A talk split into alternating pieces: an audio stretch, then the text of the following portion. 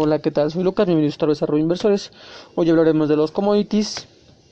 en donde los desglosaremos en seis temas. Esta es otra parte de un podcast donde hablamos, habíamos hablado y comentado de los commodities, donde hablaremos de qué es un commodity, factores que influyen en los precios de los commodities, contango en backwardation, cobertura contra inflación, cómo añaden valor los commodities a nuestras estrategias y cómo incluir exposición a commodities dentro de mi estrategia. Viendo que ahora empezamos con la pregunta de qué es un commodity, con este nombre se le conoce a una clase de bienes para los cuales existe una demanda que es cubierta sin una diferenciación cualitativa en el mercado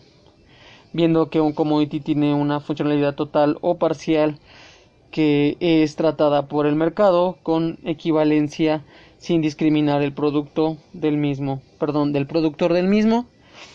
Una de las principales características de los commodities es que los precios de estos obedecen a las fuerzas de la oferta y la demanda, como en las acciones, que generalmente estos son recursos básicos agrícolas como pueden ser el petróleo, gas natural, maíz, soya, ganado, oro, cobre, plata, entre otros más. Y bien que se conoce como soft commodities a los que son cualitativos, mientras los hard commodities son bienes extraídos por actividades mineras. Ahora viendo que los factores que influyen en los precios de los commodities viendo que en un principio comentamos que el precio de los commodities reacciona a la fuerza de oferta y demanda, viendo que la mayoría o la mayor parte del movimiento en los precios suele obedecer a cambios por parte de la demanda, que en, en nuestra ecuación los cambios en la oferta suelen ser menores o tomar más tiempo para reaccionar a las dinámicas de la demanda, así una alza en la demanda por un producto finito tendrá un efecto positivo en el precio de dicho commodity.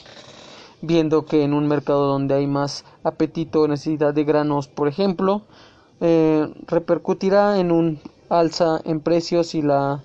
oferta no reacciona de manera acorde o inclusive se contrae. Viendo que otros factores que juegan dentro de la determinación del precio de un commodity son los inventarios que existen de este asumiendo que no sea perecedero, viendo que el caso, aunque haya caídas en los niveles de producción de un metal, un abasto suficiente de inventarios puede matizar el alza en los precios del mismo, viendo que en un límite inferior que se puede encontrar en el precio de los commodities es el costo marginal de producción, que si un commodity observa una caída abrupta en sus precios podría afectar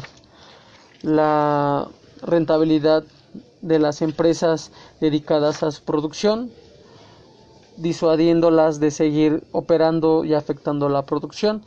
viendo que si el costo promedio de extracción de oro de la industria ronda en los 1100 dólares por onza, podríamos suponer que debajo de este precio menos mineras estarían dispuestas a seguir en el mercado o funcionando, causando una disrupción en la oferta o sobre oferta, llevando el precio de dicho commodity a su nivel de equilibrio. Ahora bien, que entre otros factores que determinan este,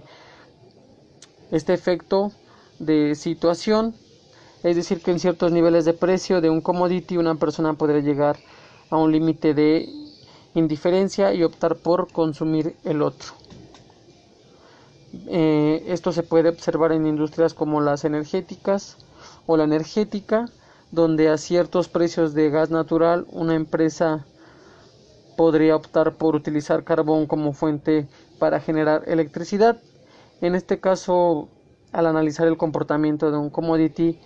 uno deberá tener en mente cuáles pueden ser los sustitutos naturales y monitorear el comportamiento para definir niveles de indiferencia y anticipar cambios en las tendencias de los commodities.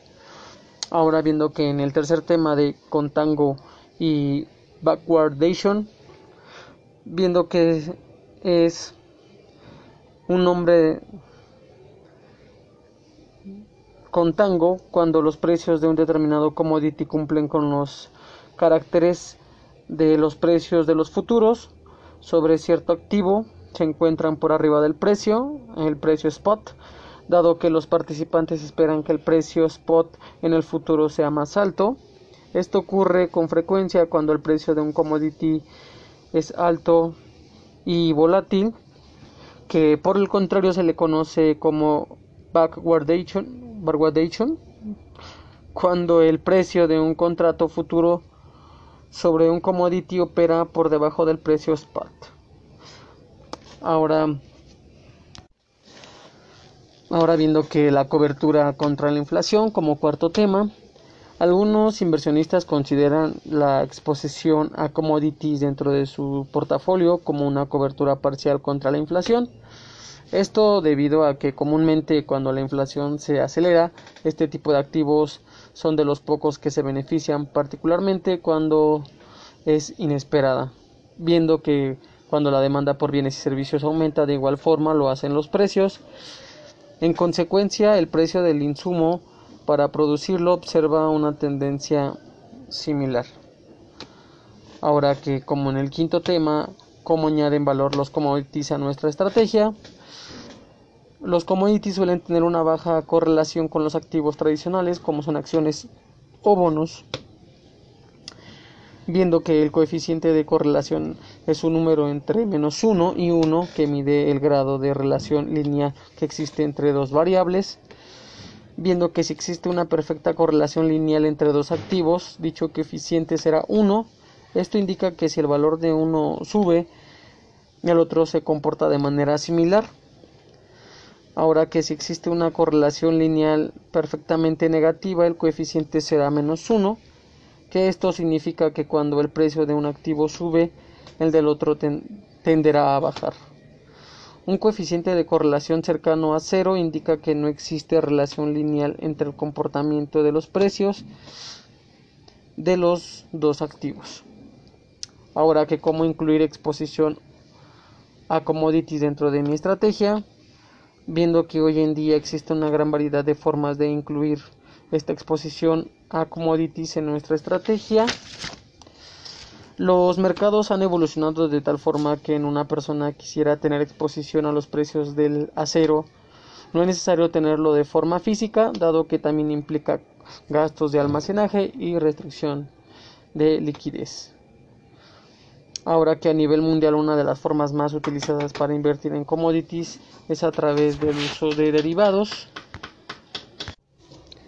en forma de contratos estandarizados que dan ventajas de liquidez y eliminan riesgos de contraparte. Viendo que en el mercado de fondos indexados, los ETFs, por sus siglas en inglés, han logrado facilitar esta diversificación para los inversionistas, los cuales pueden acceder desde trading en Grupo Bursátil Mexicano, en donde es una manera de obtener exposición a determinados commodities a través del mercado de capitales es que invirtiendo en una empresa o conjunto de empresas dedicadas a la exportación y comercialización de dicho producto o invirtiendo en el producto en sí a través de un ETF. Ahora viendo que entonces con este tema de los commodities eh, dividido en seis temas espero que sea de su agrado muchas gracias bienvenidos a los que nos escuchan por primera vez hablado y comentado hola qué tal soy Lucas bienvenidos a en este podcast no le hicimos una edición, así que tenemos varios errores de, de pronunciación. Dejen un comentario y gracias por, por su